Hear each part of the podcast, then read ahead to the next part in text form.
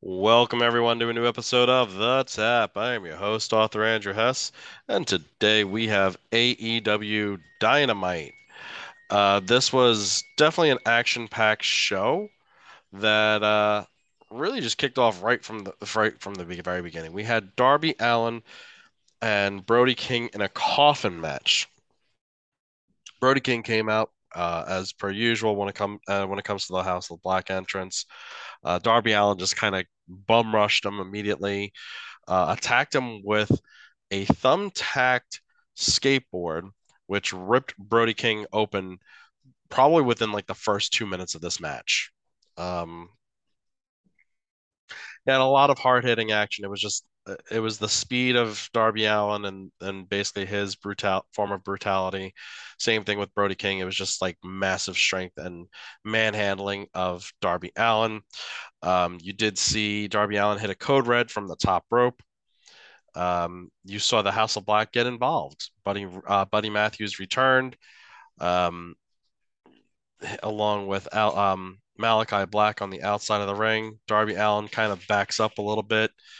Uh, Julia Hart appears on the opposite side of the ring, pulls Darby's leg, allowing Buddy Matthews to get the jump on him. Um, Malachi takes a seat in the corner of the ring. Brody King and Buddy Matthews just kind of destroy him for a minute, and then Buddy Matthews goes to open up the coffin so this way they could throw Darby in it, and there's Sting uh, popping up right there. He uh, takes out Buddy Matthews with the baseball bat. Um, Brody King is down, and Sting just enters the ring, tosses the bat over to Malachi Black, like, go ahead, use it. Come on. And Malachi just, you know, kind of plays with the bat for a minute, makes it look like he wants to strike Sting, and then he just says, How's your eye? And he goes, We'll, we'll see each other soon. And he just walks off, and Sting just kind of walks off after him, which was just really bizarre. But you do see on uh, Sting's left eye where he had been sprayed with the black mist, um, the this mark is still there. Um, you did have Darby Allin then use Brody King's chain to choke him out and leave him to fall right into the coffin to get the win. Uh, Jon Moxley and Jericho both ended up having promos as they were going to be doing battle for the uh, interim world championship. Um, it was just kind of a, a basic. I don't know. I felt like it was just very basic. Um, they did go ahead and announce the brackets for the trios titles uh, for the trios title tournament. Um, so next week we're actually having it uh, kick off with um, Andrade, Dragon Lee, and Rush taking on the Young Bucks and a mystery partner, uh, which we're going to get into that in just a minute. Uh, you will the winner of that match will take on Death Triangle, Will Os uh, versus Will Ospreay and Aussie Open. On the opposite side of the brackets, you have the House of Black taking on the Dark Order, and the Trustbusters taking on the Best Friends. So it'll be interesting to see how this will all play out. Um, I really don't know how how to really take it, but we will uh we'll start seeing how everything goes next week. Uh, speaking of Andrade and Rush, they were in tag team action against the Lucha Brothers, trying to f- kind of finalize, I guess, their um, I guess we can go. I, I guess it, to try to finalize their feud, but not really. Um, great match, probably one of my favorite matches of the night. Um, little, you know, hokey, you know, like little stupid nonsense in order to get the win again. But um, you had Penta actually hit the uh, Canadian Destroyer on the ring apron. Uh, at one point, Rush, and this is what I was saying, kind of saying about the hokiness and uh, you know the BS stuff that they pull to to give them the win. Um, Rush ties Penta's mask to the middle rope um, to prevent him from being able to get in to help Rey Fenix. Uh, Andrade and Rush kind of double team Rey Fenix, take him out for a minute. They go to make a pin. Penta unmasks himself and jumps in to make the save. Um, Alex uh, tries to throw in a spare mask to Penta, and Andrade steps on the mask, picks it up, and throws it out to the crowd. You have the fans actually chanting, throw it back to try to like, you know, urge the fan who caught it to throw it back. So that's why Penta's able to get it. but he doesn't get it in time. And you have uh you have Rush hit the his finisher on Rey Fenix in order to get the win for their team. Next up, you had the Young Bucks uh, bring with Brandon uh, into the locker room. They get they kind of interrupt Hangman Adam Page from eating and, and speaking with the Dark Order. Um, they do a, a heartfelt apology, um, which seems like it was, in the end of the day, it was kind of, all right, let's butter him up and make him our, our third person for our match. And they even asked him. Um,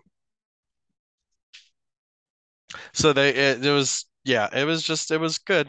Um, but Hangman Adam Page turned him down which leads me it makes me wonder if Kenny Omega is going to come back or if they're just going to end up going at it you know uh, two on three in a handicap match. I don't really know. Um, but we'll see how that one plays out. Luchasaurus gets the win over Anthony Henry in a quick squash match with Jungle Boy on commentary Christian Cage comes on the big screen to taunt them for a minute and then you have uh, Jurassic Express come to the back looking for him Next up, we had a video, uh, a Miro video promo um, where he's talking about the whole uh, of Black attack on him. Uh, Julia Hart appears and she kind of runs her hand on Miro um, and says that he needs to embrace uh, the gift that they had given him. Miro says, first off, no other woman except his, uh, no other woman can go ahead and touch him other than his wife. And then he winds up saying how uh, he will he embraces their gift. He accepts their gift, but he's going to use the gift that they've given him and destroy the House of Black with it. I thought this was a strong Miro promo. I like what they've been doing with him to begin with. Um, not, I mean, some people really aren't, but I mean, for me, I I like it. Um, you had Hobbs backstage for a quick promo that gets interrupted immediately by the factory uh, QT Marshall hold, you know, leading the troops uh, about the match between uh, Aaron Solo and Ricky Stark, saying that they're going to take him out. Basically, they kept acting like they're gangsters, like that they. It's kind of like the whole Tony D'Angelo gimmick uh, in like a lesser form. I feel like it was really stupid. I hated this part. That was probably like my least favorite part of the show. Jay Lethal, Sanjay Dutt, and Satnam Singh come out for a promo saying Jay Lethal wants another shot at the title. And if he doesn't, if Wardlow doesn't come out to give him a shot at the TNT title, then they're going to just come back there and take it from him. Wardlow comes right out to fight, says, Let's do this right now. He goes, You have a title match, but I'm going to whoop all three right now. As he starts marching down to ringside, FTR's music hits. They join him at ringside and they come in ready for a fight. And of course, Jay Lethal, Sanjay Dutt, and Satnam Singh turn tail and run away. Uh, JAS have a quick promo backstage. Then you have Ricky Starks getting the win over Aaron Solo. Uh, Nick Comoroto comes out with a chair to try to take out Starks. Uh, Starks gets the better of him at first, and then Aaron Solo stops him. Uh, looks like he's about to get kind of knocked out, and then uh, Ricky Starks was able to counter, slip away, and then as the rest of the factory comes down, Ricky Starks jumps the barricade and runs and celebrates in the audience. Uh, you have an Ass Boys promo uh, where it's the Gunn Club backstage. Billy Gunn kind of telling them that they need to take things more seriously. Uh, Stokely Hathaway comes in to try to recruit the Ass Boys. Uh, Billy Gunn basically puts uh, the kibosh on that one. Best friends, Orange Cassidy have a promo where uh, Parker, Ari Daivari, and Jay Slim, or Slim J, whatever his name is, uh, kind of interrupt and want Orange Cassidy to join with them. Um, but he tells them no. And uh, Ari Daivari says that he's going to make Orange Cassidy pay for that. Uh, Jade Cargill retains the TBS championship, going now 36 and 0 as she retains the championship in a match against Madison Reigns. Um, Madison Reigns is one of the people I meant to actually cover this last week. Um, they they wound up increasing uh, a few things when it comes to AEW backstage. Uh, some of the people are who are producers or kind of coaches were now kind of getting um, uh, basically getting new positions in the company to help better communication. I'm guessing this is kind of going back to the whole ROH thing with Jonathan Gresham. Uh, but in, on top of all that, they brought in Madison Rayne to the company as a coach and a performer. Um, but basically to really help the women's division kind of flourish and become something more than what they've been doing with. So I'm looking forward to seeing what they have on that. Um, good match between Madison Raynes and Jade Cargill. You kind of almost had a, a a wish that Madison would have taken the title, but she didn't. Um, after the match, though, Athena had posed as one of the one of the baddies, comes into the ring and attacks Jade Cargill. Uh, we had a thunderstorm promo where Toni Storm is apparently now the number one contender for the AEW Women's Championship due to Kris Statlander being injured. Um, basically, Thunder Rosa said, "Hey, you know, this happens sometimes in the business, so you know, we'll we'll deal with that when the time comes. But you know, until then, I'll I'll continue cheering you on in your matches." Finally, you had what was positively just a great match overall, but the the big moments of the night. Jon Moxley retains the AEW Interim Championship over Chris Jericho. Yeah, Jericho coming out as Lionheart Chris Jericho.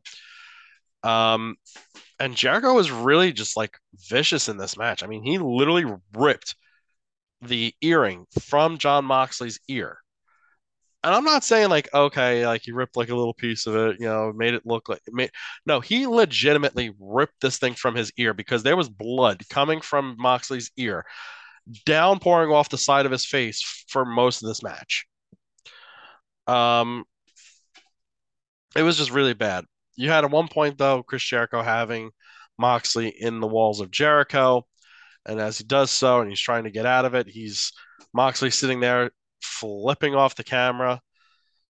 Um, you had Sammy Guevara get involved, throwing uh, the Floyd the baseball bat to Jericho, but it overshoots the ring completely, goes completely to the opposite side of the ring and out of the ring.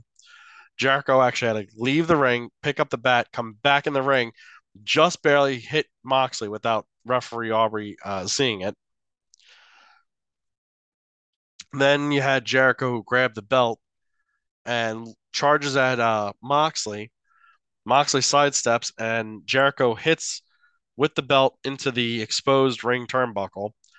I don't know where exactly he hit, but somehow Jericho got busted open the hard way because you could see a big gash on his head and a ton of blood just starts spilling all over him. Um, Moxley does wind up getting uh, Jericho trapped in the the rear naked uh, the rear naked choke.